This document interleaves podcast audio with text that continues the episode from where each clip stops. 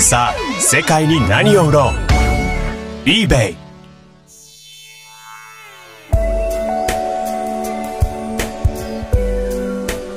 こんにちは。eBay トークス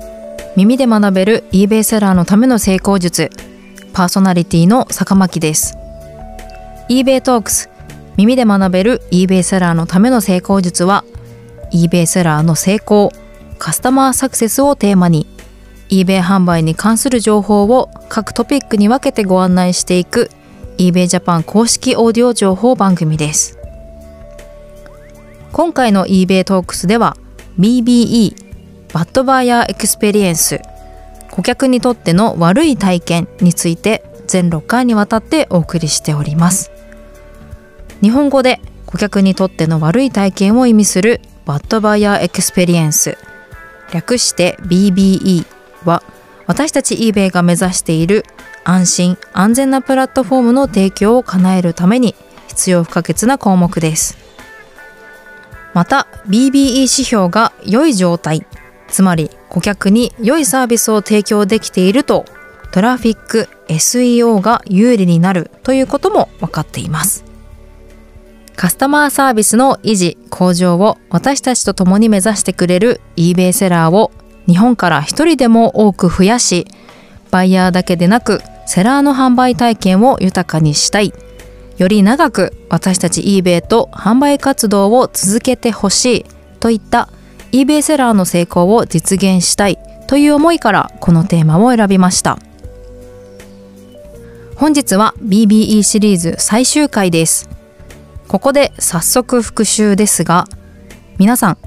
BBE の4つの項目を答えることができますか？1つ目は商品未着。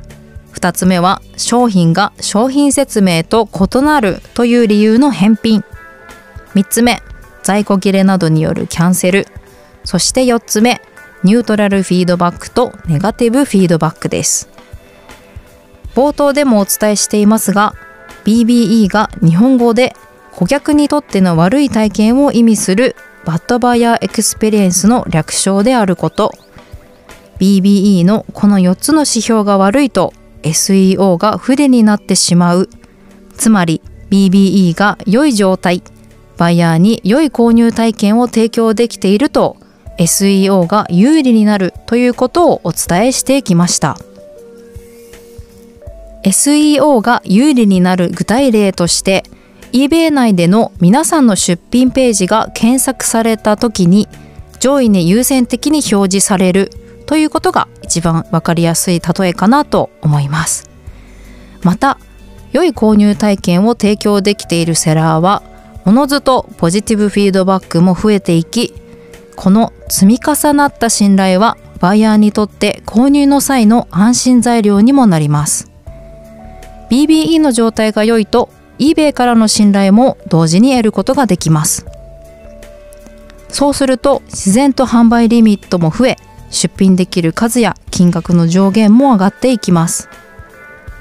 高単価な商品に挑戦するなど販売の戦略や出品商品の幅が広がり皆さんの販売活動がより豊かなものになるでしょ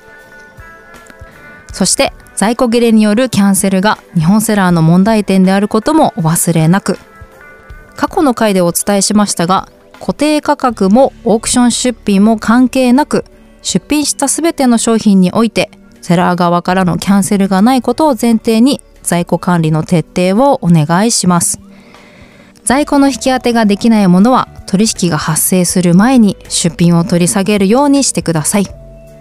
取引が発生したら商品をあらかじめ設定したハンドリングタイム内に梱包出荷し同時に追跡番号のアップロードもお忘れなく。バイヤーを不安にさせないためトラブルを未然に防ぐためにも追跡番号付きの配送手段を eBay では推奨しています。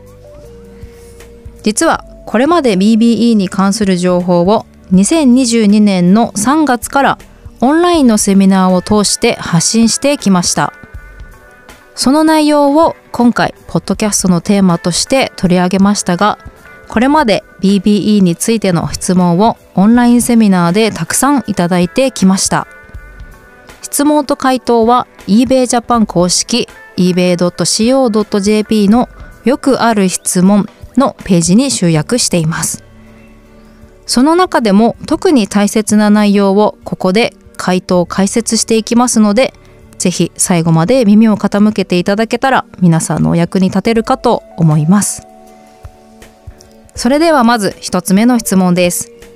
BBE はもともとある項目とのことですが US サイトや他国サイトのオフィシャルヘルプや動画において BBE という言葉はこれまで出てきませんでした。BBE は eBay の世界共通用語なのでしょうか？という質問です。過去のオンラインセミナーで BBE がもともとある項目とお伝えしたためこういった質問をいただいたのかなと思います。BBE という言葉は未だ eBay の世界共通用語ではありませんが BBE の4つの項目は日本セラーだけでなく全世界共通のもともとある指標です。日本セラーのサービスレベルの悪化がグローバルでも懸念されています。そのため eBay Japan が他の地域よりもいち早く日本のセラーの皆さんに BBE について理解を深めてほしかったのでオンラインセミナーを開催したという経緯がこの BBE の情報発信の背景にあります。次の質問です。BBE の状態が悪化することによって制限がかかる客観的な基準 INR やスナットの回数などまた解除される基準は公開されていますか？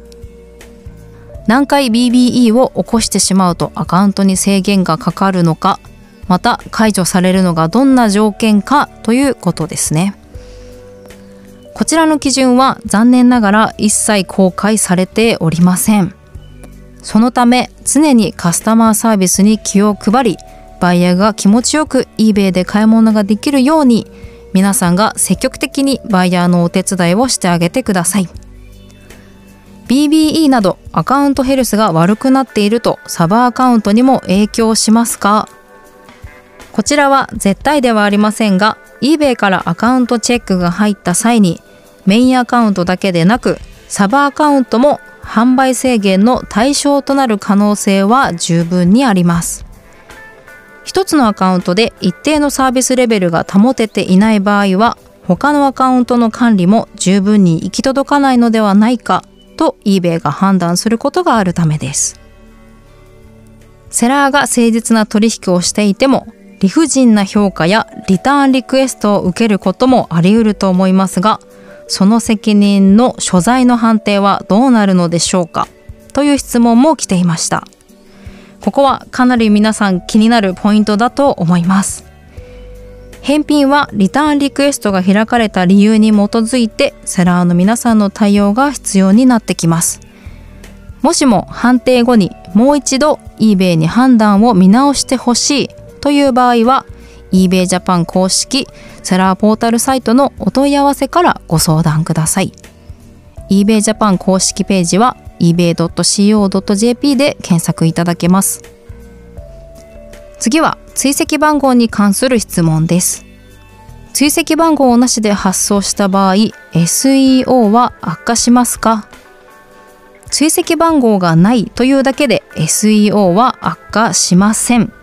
しかし商品未着のリクエストやネガティブフィードバック削除依頼を eBay で判断する際に追跡番号がないと考慮できない場合があるので追跡番号をつけての発送を推奨しています。次で最後の質問になります。購入後バイヤーが登録されている住所以外に配送希望の場合一度キャンセルをし住所変更をして再度購入を進めたい。その場合は BBE に影響はありますか？そのまま取引を進めてしまうと配送完了後も追跡番号の位置情報が正しくないと判断され万が一の配送トラブルが発生した場合にセラー不利になってしまいます。こちらのセラーさんがおっしゃっているようにバイヤーから購入後に他の住所に送ってほしいという相談があった場合は一度取引キャンセルを行い再度お取引をしてください。この場合は BBE に影響はありません。ここまで大切なよくある質問をピックアップしてお話ししましたがこの他にも皆さんのためになる販売のヒントや公式情報が ebay.co.jp には掲載されていますのでたくさん活用してください。eBay セラーになることや現在の販売活動に不安があることは当たり前です。越境 EC という海外を相手にした新しい活躍の場を選びセラー活動に挑戦するご自身をもっと褒めてあげてください。